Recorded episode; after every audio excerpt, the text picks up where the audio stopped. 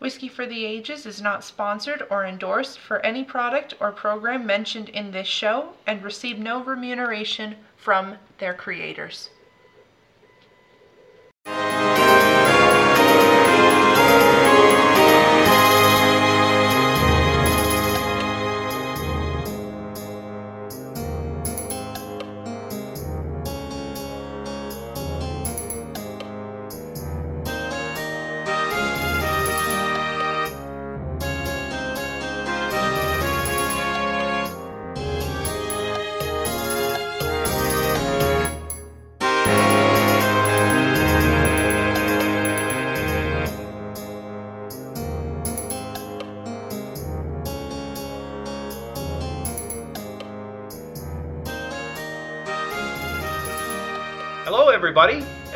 Warm welcome to all of our Whiskey for the Ages podcast subscribers. I'm your host, Brian Dawson, and tonight Hannah's here. And a big thanks to those of you tuning in for the first time. Happy to have you. And Elora's there. Hi, guys. I hope that you've enjoyed the show so far, and if you haven't already done so, consider subscribing as well. Tonight we're going to return to a topic we introduced in our last series, Whiskey Proof. We had a lot of fun with that series, our Spotlight series. Uh, we did proof and we did distilleries, which we'll be doing later in the season. Tonight we're going to be focusing on 100 proof whiskey offerings and their origins. Well, that's really, really cool. We've actually got a select few. What are we drinking tonight? Well, we're going to start out with some Rittenhouse Rye. So, not a bourbon. We're going with a rye. We like rye in our family. I think Hannah likes it a little more than the rest of us, but that's okay. Yeah, but Not I'm, true. and I'm glad That's not that true. It, no, I do like rye more than everybody else in the family. I am the No, rye that's true, but I, I also really like rye. Yeah, but I'm the rye queen. It's undisputed. That's that. So I'm glad that. it's a that fight. It's a fight. so I am glad that we're going to be doing a little moment for Rittenhouse Bottled in Bond. This is one of those whiskeys that I consider to be one of the best value whiskeys that you can get. Uh, the best rye or best value rye that you can get on the market sits 25 35 bucks ish and you really just get a solid offering here but we're going to talk about all of that so So here's the stats. It's a bottled in bond, as Hannah said, and we're going to talk about bottled in bond and what that means. It is a straight rye whiskey. It's made by Heaven Hill. It has a mash bill of 35% corn, 51% rye, and 14% malt barley. So it's just barely a rye. Barrel char is in number three. They didn't tell us what the barrel entry proof is. It is four years old. It is 100 proof, it, so it fits our profile for our show tonight. Here in Idaho, we paid $27.95. It has a shelf price around the country. You shouldn't be paying anything more than 20 to 27 bucks or thereabouts. Although Booze app does say a fair price for it is $36. So let's uh, sip and nose on this as we dive into this 100 proof story. And we'll come back and we'll kind of discuss it. So, in the mid 19th century, we saw a lot of interesting events evolving around whiskey. And it all started to culminate around the Civil War. Remember what year that started? 1861. The federal government needed money to fund the war effort. So, in 1862, the Distilled Spirits Internal Revenue Act went into play. So, at that point, there was some flat tax on liquor that was left over from uh, the whiskey wars back in the late 1790s. Under the act, higher proof whiskeys were taxed at a higher rate, yet the return to the distiller was much greater because if they would distill a lot of high proof, they didn't take as much room to store it. Then, once it was released to the public, they could cut it down with water. So, in the 1870s, the emergence of the proof wars began. Alcohol proof levels caused a great deal of dispute because the accuracy and the legitimacy of the whiskey in the container could really not be assured what proof it was. The industry had no standards, and distillers and rectifiers had their own ways of measuring proof. One was the gunpowder test. It was simple and widely used. Whiskey was poured on some gunpowder, and if the gunpowder ignited, it was considered at proof. Science. Well, that's good you said that because the next step was with hydrometers. Hydrometers measured the density of the spirit. By comparing the specific gravity before and after distillation, alcohol content could be estimated. And then, as I mentioned earlier, customary standards, every distiller had their own way of deciding how to measure proof. The goal was, though, to get the highest proof possible. It improved cost efficiency. Producing higher proof spirits was more cost efficient for distillers. It required less time and effort to create a specific volume of alcohol. Right, because you wouldn't need to water it down. You could just move it straight from barrel to bottle. Barrel to bottle, exactly. And it also reduced the need for additional fermentation, distillation, and storage. This way, they could maximize their profits. Some consumers believed if it was high proof, that was better whiskey. Some producers chose to distill their whiskey multiple times. It wasn't used that widely because, of course, it would be more costly to run it through the stills a second or third time. Other distillers and rectifiers experimented with questionable production methods. And this is really where it began. Neutral grain spirits were added to increase the alcohol content. It did result in higher proof spirits, but at a less flavorful profile. So, what kind of neutral grain spirit, like, are we rubbing, talking about? rubbing alcohol. well, the more you know. Of course, I wouldn't want to be drinking rubbing alcohol. Not particularly. Antiseptic. Oh, that was common back then. Yeah. Some distillers even put formaldehyde. in Oh those. God, I hate that smell. I have nightmares because of that stupid smell. It's I'm not. I'm not a science major, so I think I've had to experience. I have, and I hated it. That's awful. So I'm it- so sorry to that person. In addition to increasing the proof, much of the whiskey sold as straight whiskey was anything but.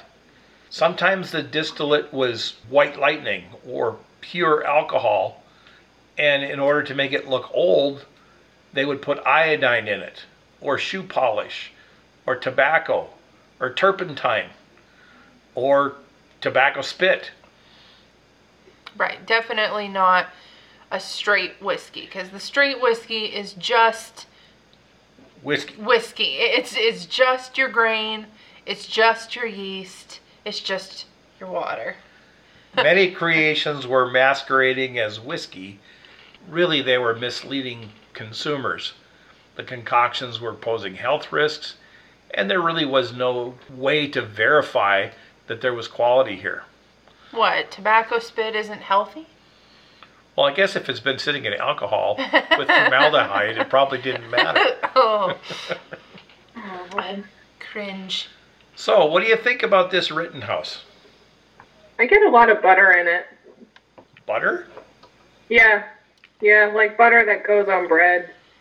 That kind of flavor. I mean, Butter's right, not really the flavor I usually get. uh, so there's a bit of uh, freshness here that comes with your classic rye. It's not the freshest rye I've ever had. Um, the the herbal quality I think that you get in a lot of ryes doesn't take center stage in this one like it does in others. At the same time, there is a fruity element to this rye that you won't necessarily find heavily pronounced in other rye. So there's a balance there. I get kind of almost a wine element coming in at the back. The tannin is there. There's a bit of old, old grape there. It, it's just really nice. It starts off with that fresh hit, comes in with a rich, nearly winey sensation. That tannin from the barrels for sure. Yeah. I'm getting as that, soon as you said that, I get that. I'm getting that that Heaven Hill funk, Mm. that herbalness. I'm not picking up so much of the fruit myself, but it's more spice laden, if you will. You know, the, the the classic cinnamon and rye and maybe a little bit of nutmeg there. Yeah. Not really, not a lot of sweets. No. I mean, the, the, this isn't going to be the most complex rye that you've ever had. At the price point that it is, we'll just say 30 bucks. Keep it nice and even. At 30 bucks, you're you're paying for what you get, really. And you get more complexity than I think I would immediately assume out of a $30 rye. I think there's stuff here that's offered that isn't in other. I do wish it was a little bit more complex, but again, I, I'm, I'm paying 30 bucks, and I'll pay 30 bucks all day on this one. So the next one we're going to do is a Colonel Taylor, Colonel E.H. Taylor small batch. We cannot have a discussion about bottled in bond without talking about Colonel E.H. Taylor. So Colonel E.H. Taylor, this is a small batch. It's uh, made in Frankfort, Kentucky at Buffalo Trace Distillery. Buffalo Trace is really famous for not uh, publishing their mash bills. However, this is believed to be a low rye mash with about 75% corn, around 10% rye, 15% barley. It goes into the barrel at about 125 proof. Its age is unstated. However, if you go to the website, E.H. Taylor Small Batch is believed to be about seven years old or thereabouts. Sources also say that E.H. Taylor products are aged exclusively in Buffalo Trace's Warehouse C. Interestingly, Warehouse C was built by E.H. Taylor himself back in 1881. It's an all brick building, being 100 proof, fair price. This one always troubles me a little bit. Fair price is 98 bucks. That's by No. Booze App, though. Yep, that's by Okay. Booze App. Shelf price around the country on this is said to be approaching $200. Absolutely not.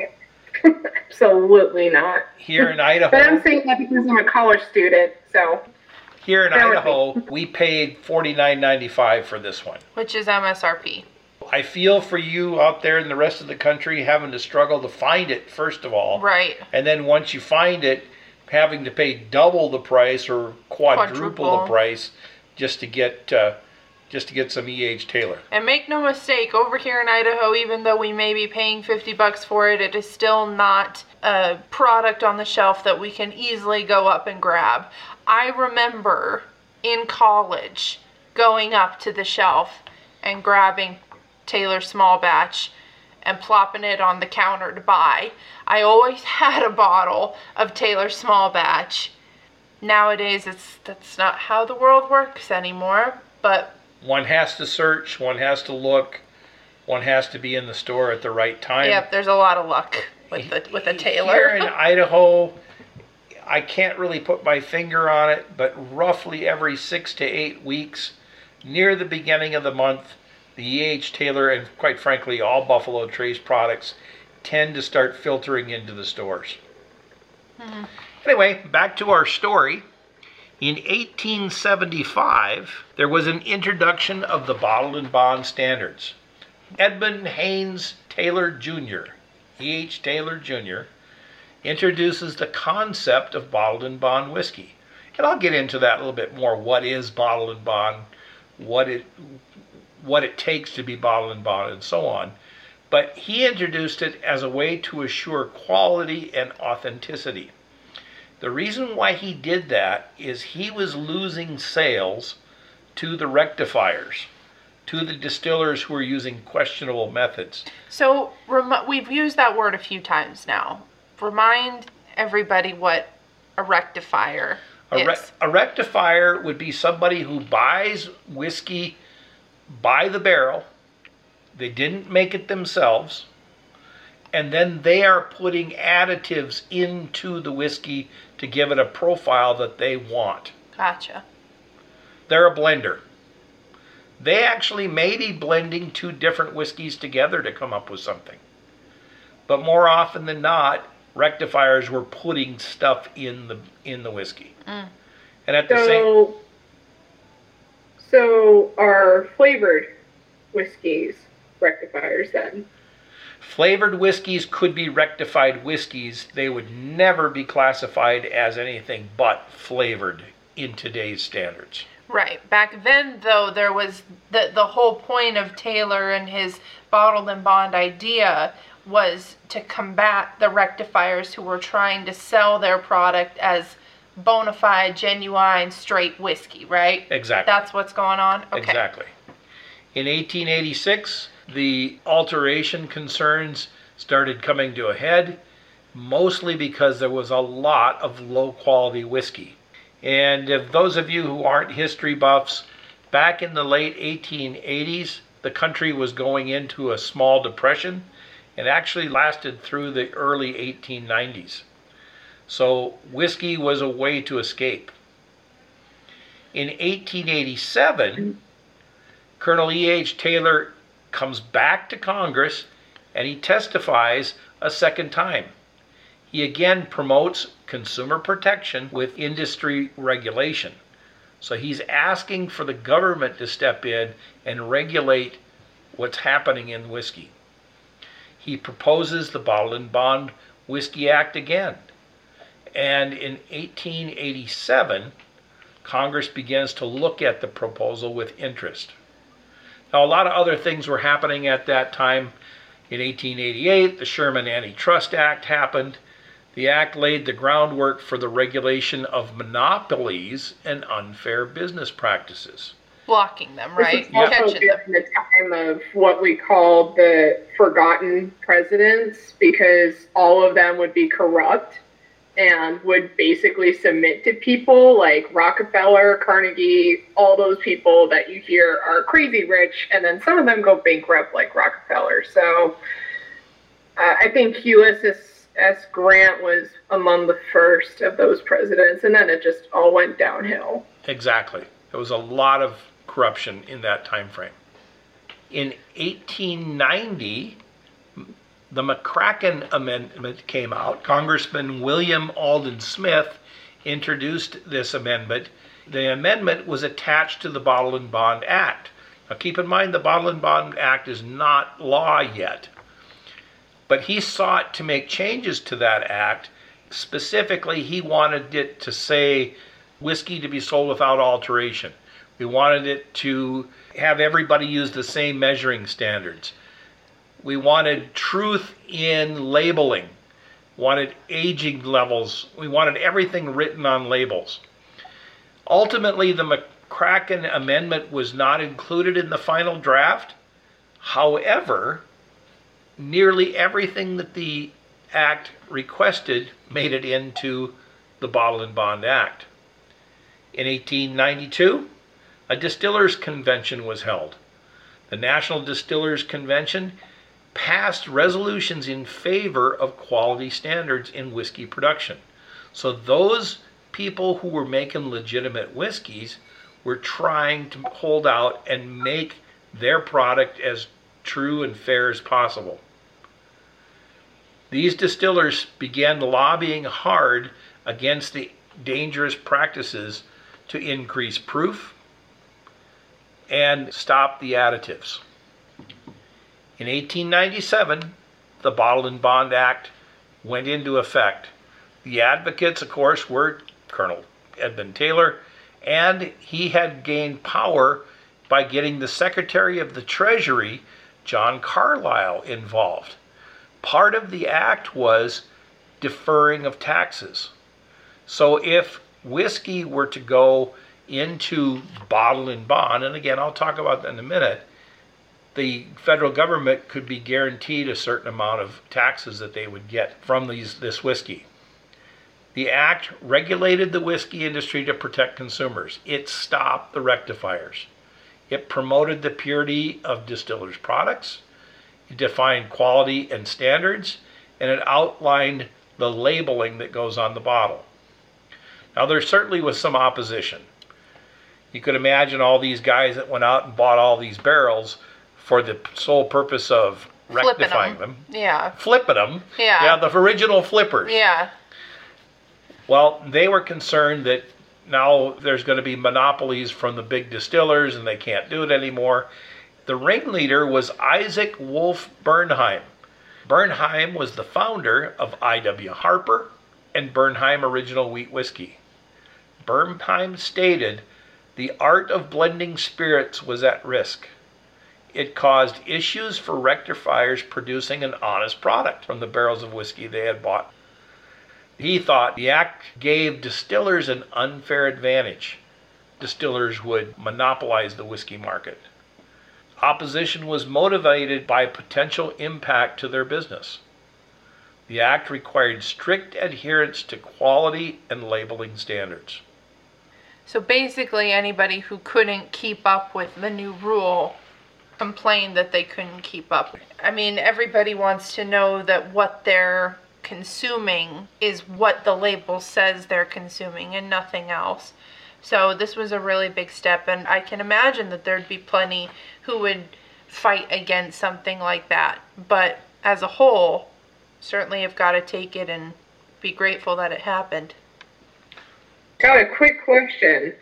You mentioned E.H. Taylor products generally don't have a mash bill statement. They Buffalo Trace products as a whole. Um, there'll be recipe numbers that that people will ascribe to Buffalo Trace products. So this could be anything within the E.H. Taylor line, within the Buffalo Trace line itself, within blends, within stags, within there, there's a variety of Buffalo Trace products that people will go, okay, we're pretty sure that based off of what we're tasting, this is the level of corn, this is the level of rye, etc., etc. Compile those, put them into a recipe number, and go, this is what we think, what we're estimating this bottle, this offering to be. and Buffalo Trace themselves will say this is our low rye mash bill, Yep, yep. or they- this is our high rye mash bill. Yeah, they've kind of put it out there that yeah, we have specific recipes that that we're using here. So it's not an unfounded thing for sippers to go this is probably what what's going on here. Gotcha. I was just wondering because they were saying, oh, you have to put these things on the label. I'm like, what about the mash bill if you're not doing that? But since you say that it's a recipe, that makes sense. Because, I mean, it, it'd be like Coca Cola was going to allow the only two people in the world who know the recipe of Coca Cola to suddenly share it with the public. I mean, it's like, mm. it's the recipe. You don't share recipes unless you Yeah, want to. and it's a and it's a grain proportion recipe, so it's not like it's any of these other additives that the rectifiers are putting in. These are the basic foundation products of any whiskey, and it's just what proportion each grain is in the whiskey. So it's not defying what makes a straight whiskey a straight whiskey. It's just the guarded secret. Exactly. So what are we thinking about this? Laura, do you like this one better than the rye or It was more pungent than the rye. I know that's a really negative word, pungent. The thing is, the rye can barely smell anything except like bread and seeds, actually. I got a lot of seeds. But this one, it's like, boom. I am sweet, I am fruity, I am in your face. And it kind of overwhelmed me. But I I got used to it. There's a lot of caramel in it, and I I like it. But I wouldn't say I love it. Yeah, this Definitely one. not worth for me ninety or even two hundred dollars. It's not worth it for me. mentioning the fruit, this one I would call that the Buffalo Trace funk. You'll hear about that in a, in a few episodes relatively soon. I'm going to be going into a whole expose on Buffalo Trace products, we'll probably bring this guy back um, because it is just one of those ones that everybody seems to love. Buffalo Trace products to me always have a high amount of fruit, particularly red fruit, particularly cherries. So this just screams classic Buffalo Trace to me. Yeah. The 100 proof, the, the high corn content, if we're going by the low rye recipe assumption here, it's definitely very mellowed out. There's not a lot of bite here, despite being 100 proof. It's approachable, it's warm, it, it's, it's really nice. I like this better than the rye. But You then- would. But that's me. Rye's fine. Bourbon for me ticks my boxes more frequently. But you're right, Hannah. There is cherry here. I, I get dark cherry. Yeah. You're right, Laura. I get caramel here. It's a caramel bomb. The wood is not quite so pronounced. It's there, but it's it's just kind of there to, to support the other things that's going on. Mm-hmm. It's a really great example of the contrast between what ryes tend to be and what bourbons tend to be. But if I wanted something just simple whiskey, I mean, ryes, I, I'd go for it. Because sometimes you don't need an occasion to grab the extra sweet. Sometimes you just want something simple. And I think it depends on the mood I, for me, uh, depending on like whether which one I like more. Honestly, tonight I'd probably say the rye more because just simple. Looking for simple things at this point. So next up on our docket is the Old Forester, and get this, Old Forester 1897. 1897 to commemorate the Bottled in Bond Act. Old Forester 1897 is part of the Whiskey Row series. Yep, they've got an 1870 and 1897. Those two, for whatever reason, don't seem to be picked up as much as the latter two, the 1910 and the 1920. You hear us talk about those two a lot. Those two are among our absolute favorites, but alas, they are neither 100 proofers. Doesn't mean that the 1897 and the 1870 aren't also really, really great bourbons and really, really great offerings from the Brown-Forman Old Forester line. So it is too a Bottled in Bond. It's from Kentucky. Brown-Forman is your company. The distillery is Old Forester. Mash bill is said to be 72% corn, 18% rye, 10% malt barley, with a barrel char of number four. That is a heavy char in this one. Yeah, it is. Again, 100 proof, as all of these. Here in Idaho, I paid $55. So not too far off from an E.H. Taylor. Right. It sits right at right at about the same price. Fair price, according to Booze App, is $63, and a shelf price of about $58. One thing that's nice about Old Forester, it's always on the shelf. You can almost always find it anywhere. Except if you're in Idaho, where that 1870 and that 1897 are going to be going on closeout. So if those are among your favorites, you should be picking some up. We certainly have been. I know you're glaring at us. Can I get a bottle? no, Your- I'm kidding. y- y- your stores, your stores will have them. It is. This is an Idaho problem. Yes.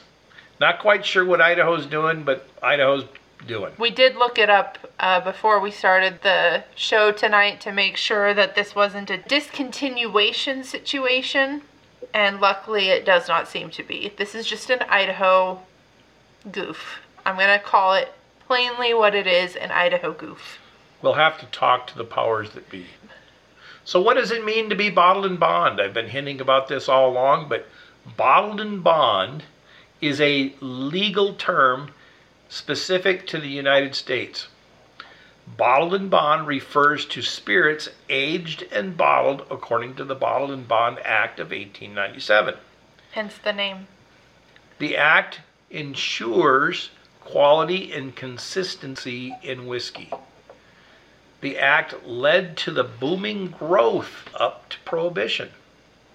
So, to be considered bottled in bond, the whiskey must be here are the specifics, produced by one distillery in one distilling season. Now, a distilling season happens between January to June or from July to December.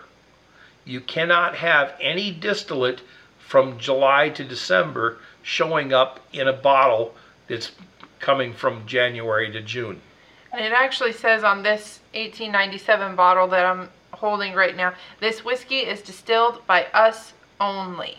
So that's a really big part of it. It's got to be just the one distiller. It must go into the barrel at a strength of no more than 80 ABV or 160 proof. Seems reasonable. Yeah. It's a high proof. It has to be aged for at least four years in a federally bonded warehouse under U.S. government supervision. So that's what that means. The federally bonded warehouse just means the U.S. government is supervising this thing. Exactly. Okay. So that warehouse may be economical terms. Okay. Yeah.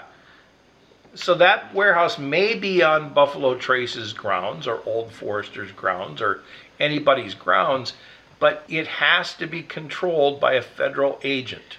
Nobody's coming in, putting anything extra in, or doing anything funky. And we're just really putting that stamp of this is only this. Yes. During aging, the spirit is monitored to verify that, yes, it is from the correct distilling season. The standards of proof and the standards of age are all being met. And at the same time, the distiller is not paying taxes on this. All of the taxes are deferred. It's bottled at 50% alcohol or 100 proof. There are no additives that can go in other than pure water because if it goes into the barrel at 160 proof or less, somehow you got to get it down to 100 proof to go into the bottle.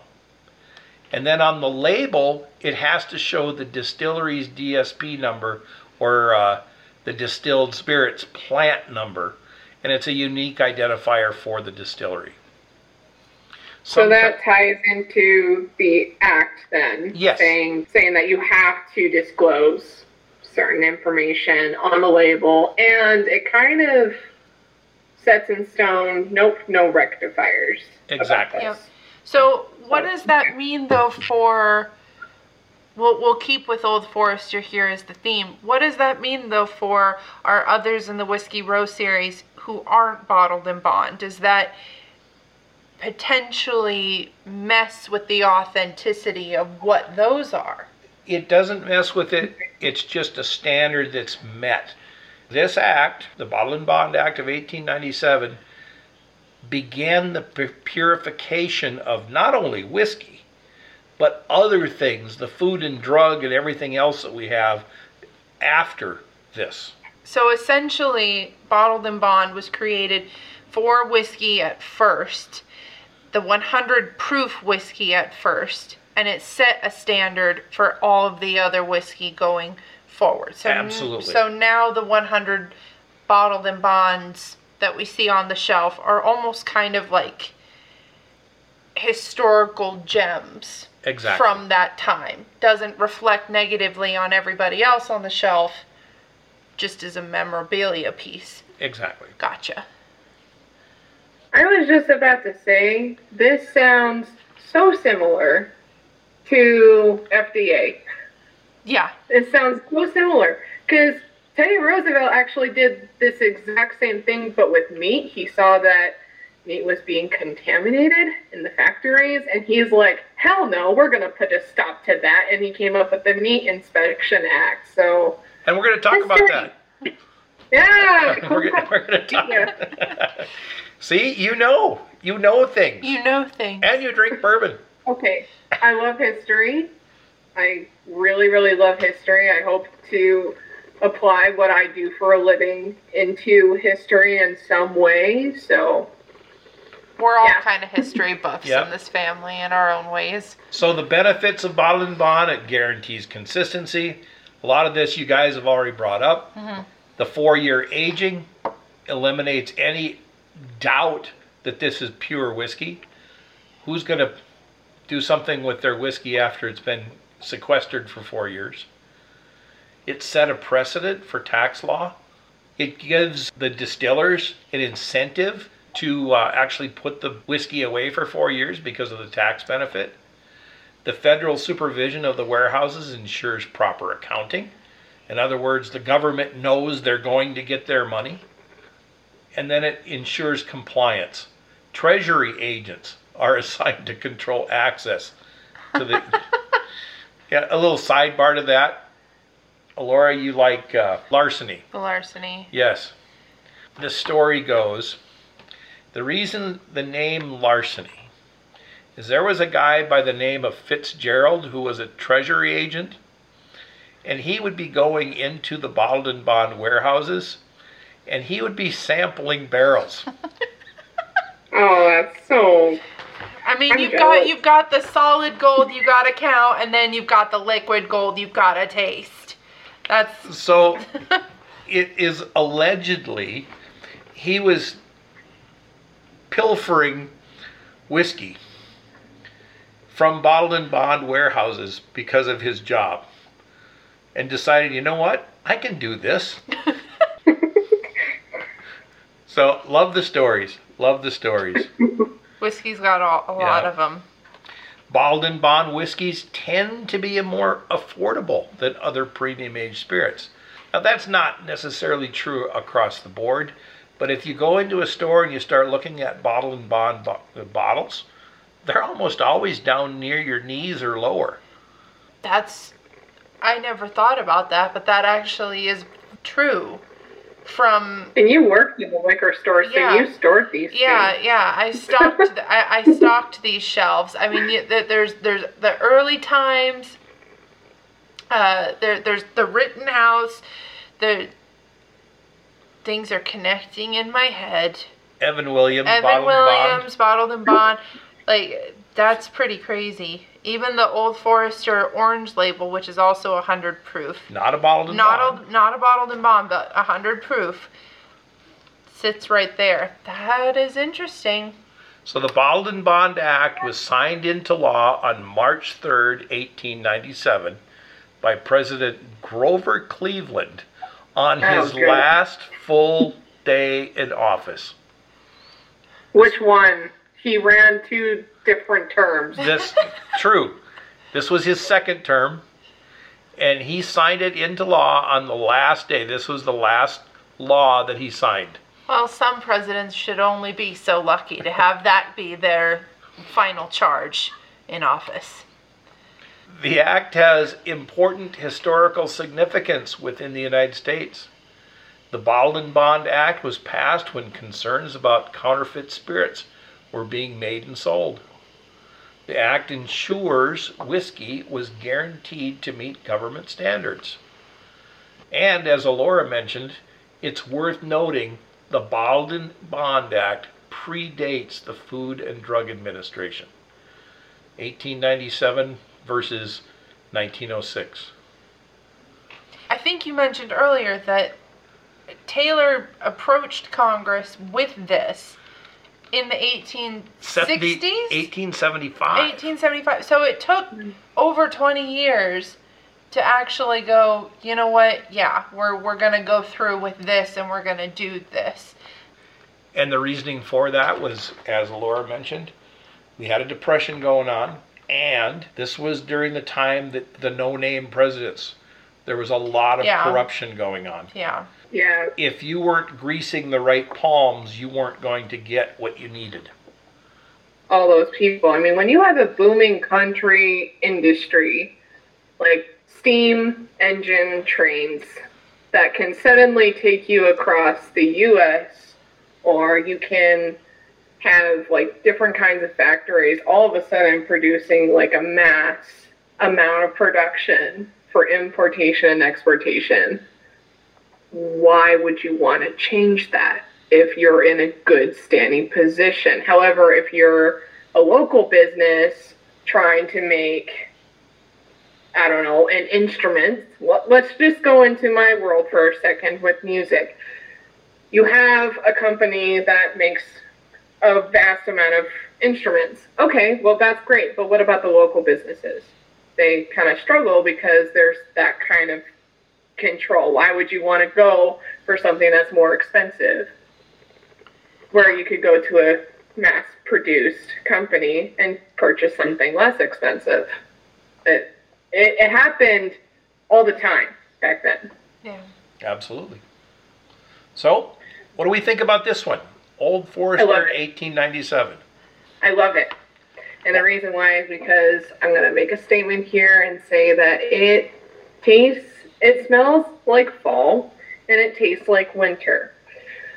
I say that because I get a lot of warm spices like cinnamon, pumpkin spice, tis the season, a lot of nutmeg, and a lot of cloves in the smell. However, when I took a sip of it, I all of a sudden got pine trees and just the kind of flavors that you'd expect around Christmas time. Not like, you know, sugar cookies or anything like that, but just the flavors of winter. This one's much deeper than the others. Yeah.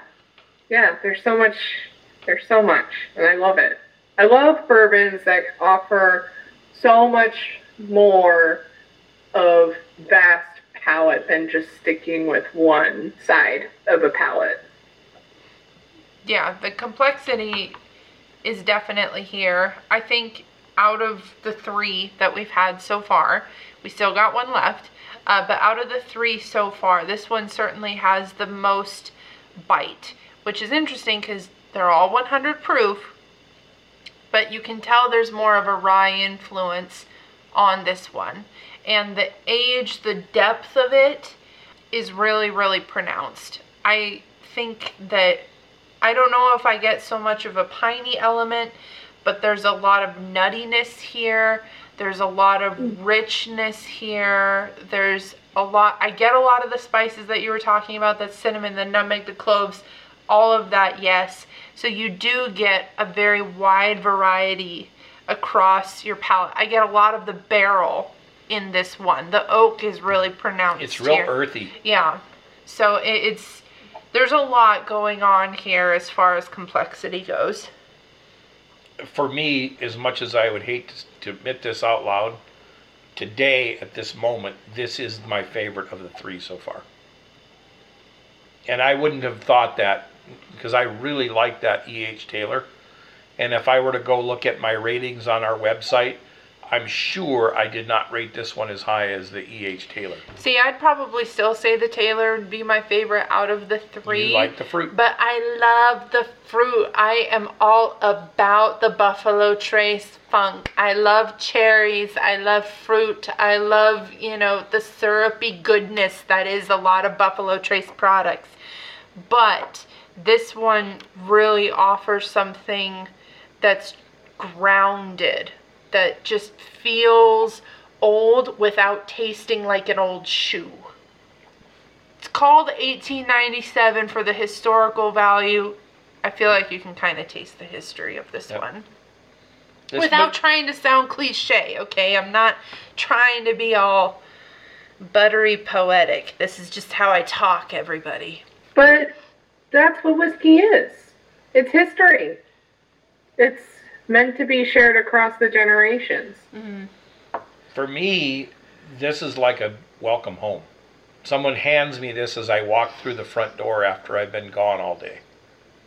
It's cold outside. Yeah, like it's a said. cold day. It is a cold day. Yep. This this is the kind of thing that the wind's blowing. It, Yeah. Maybe there's a little rain spitting in the air. Yep.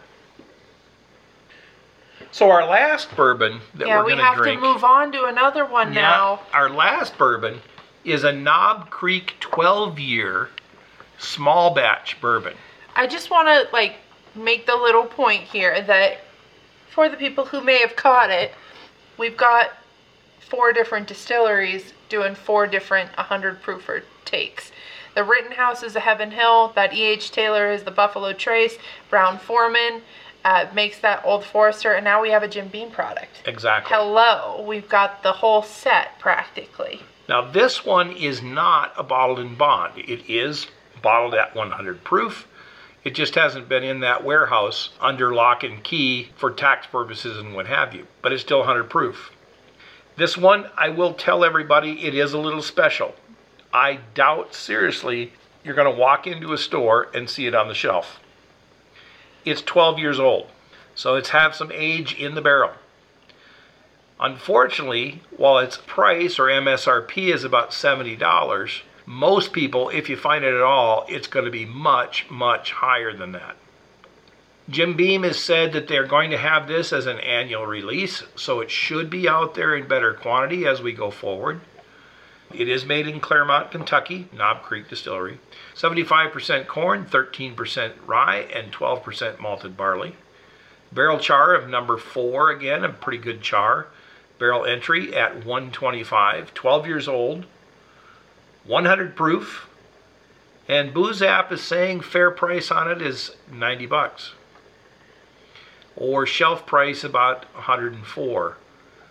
I paid 69.95 for this one. So out of the four, this one does have the highest MSRP. Not necessarily shelf price because that Taylor is a big whoa to anybody, but out of the four uh, MSRP, based off of what the distilleries think they should be charging for the product, Jim Beam's pretty proud of this guy. Yes.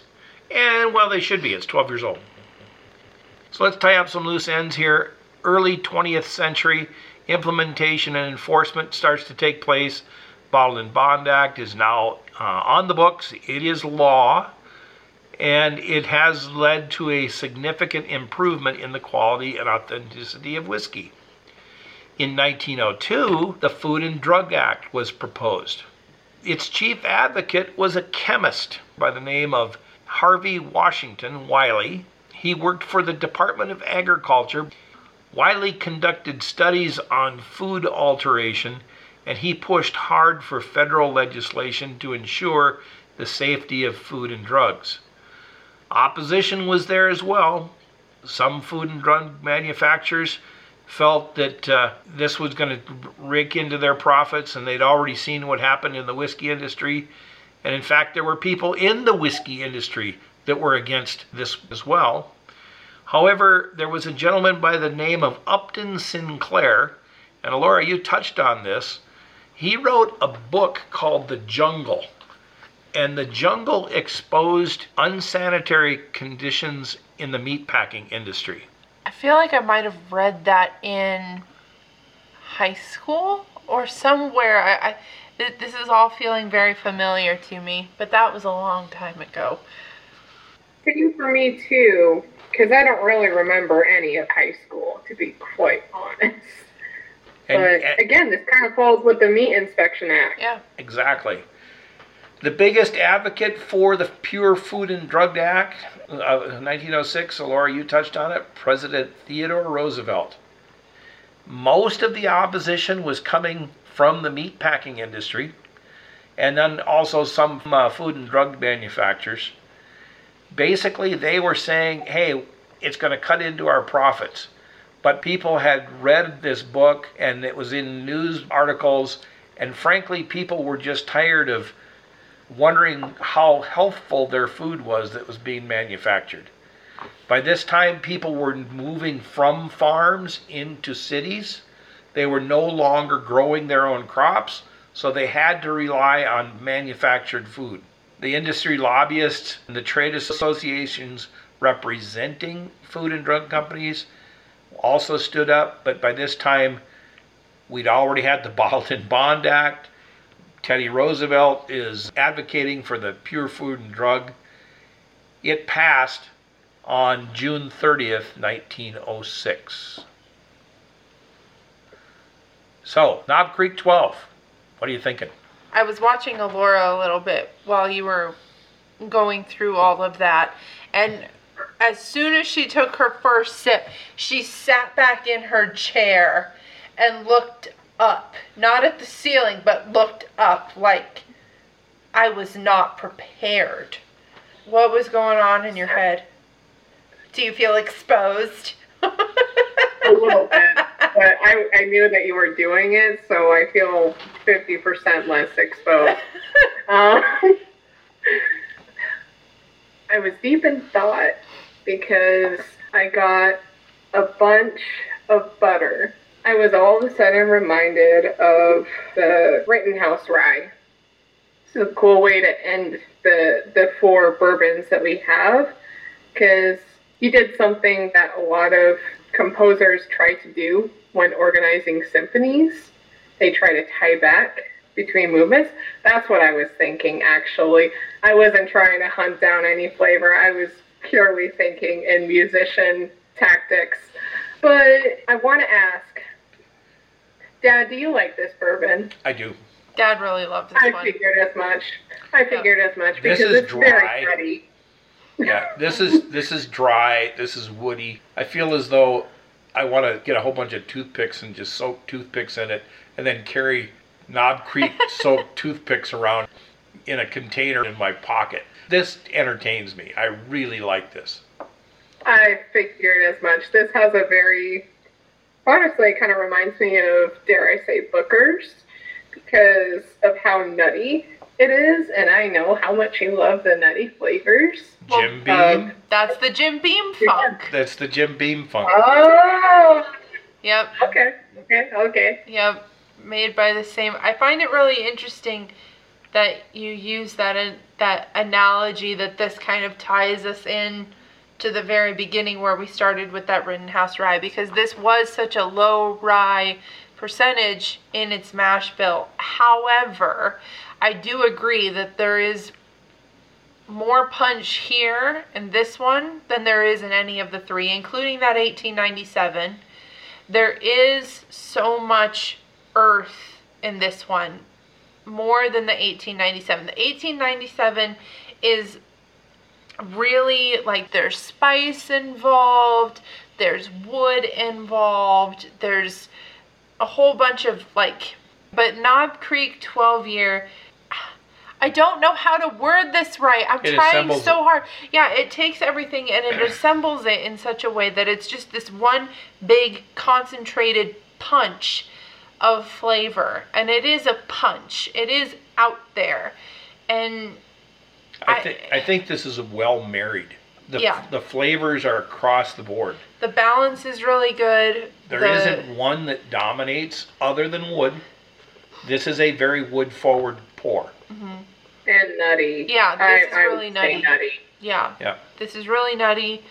And ryes as a whole are generally, you know, the earth is kind of the star in a lot of ryes. You get the herb, you get the earth. It, it's all the same in a rye. So this kind of does wrap all the way around. I also find it really interesting that our little Rittenhouse here, 30 bucks MSRP, and then we've got this big, uh, this big guy hitting at 70 MSRP.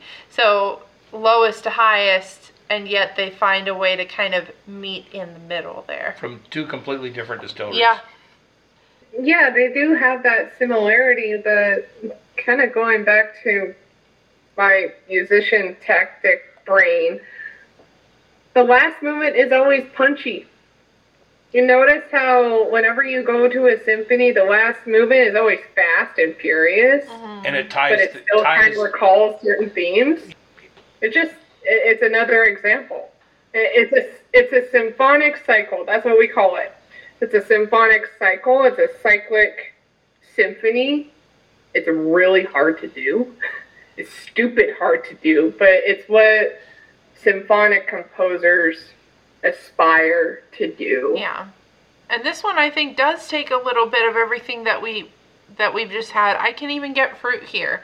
Not as intense as it was in the Taylor, but there is fruit here. More of like a dried, raisiny, figgy, you know, something along those lines. You get the earth that comes from the wood and the nut that's like in 1897.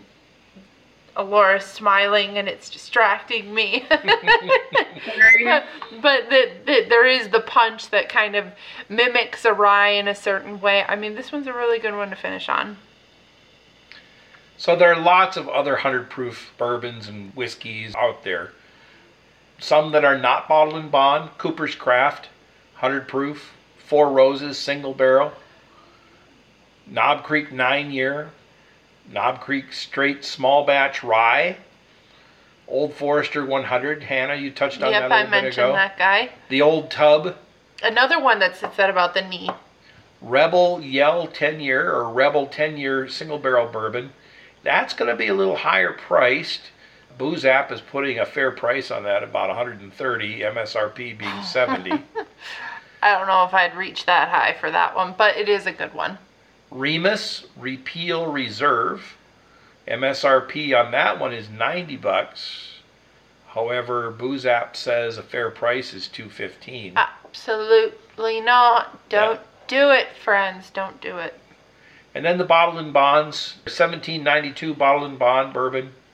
Ben Holladay out of uh, Missouri, bottled in bond.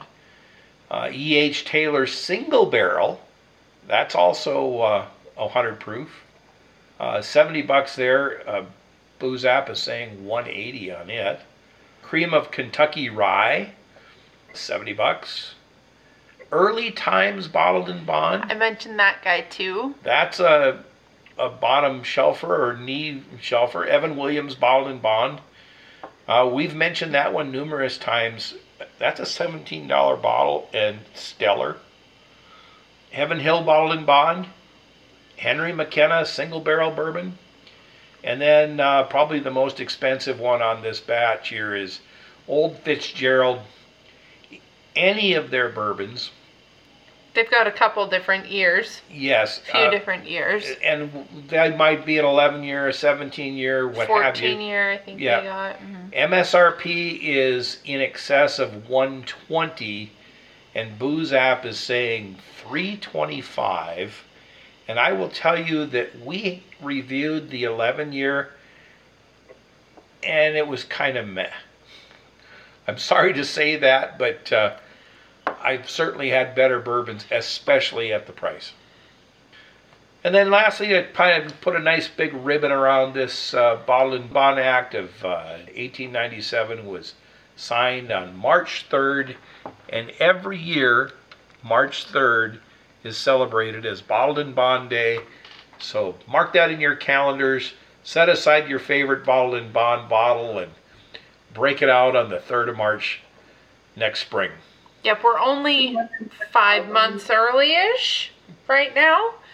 We're we're we're recording this on October 23rd, so we're a bit early on our bottled in bond celebration. But I don't think it's really ever too early to be uh, celebrating Bottle in bond.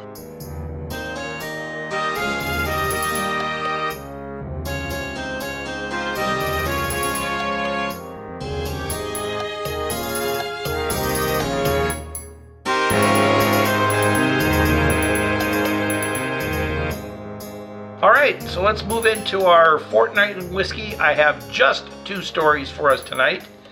First one Buffalo Trace Distillery announces 100 bourbon sets for 100 charities. It's an initiative to honor the legacy of E.H. Taylor. Here, about a week ago, Buffalo Trace Distillery announced a new annual charitable initiative. What they're going to do is put out bottles of their bourbons, make them available to charities to auction off to earn money for said charity. You can go to the website and see what you need to do to, to sign up. I think this is kind of cool. At its core, Taylor's support for the Bottled in Bond Act was about bettering bourbon and the category for everyone.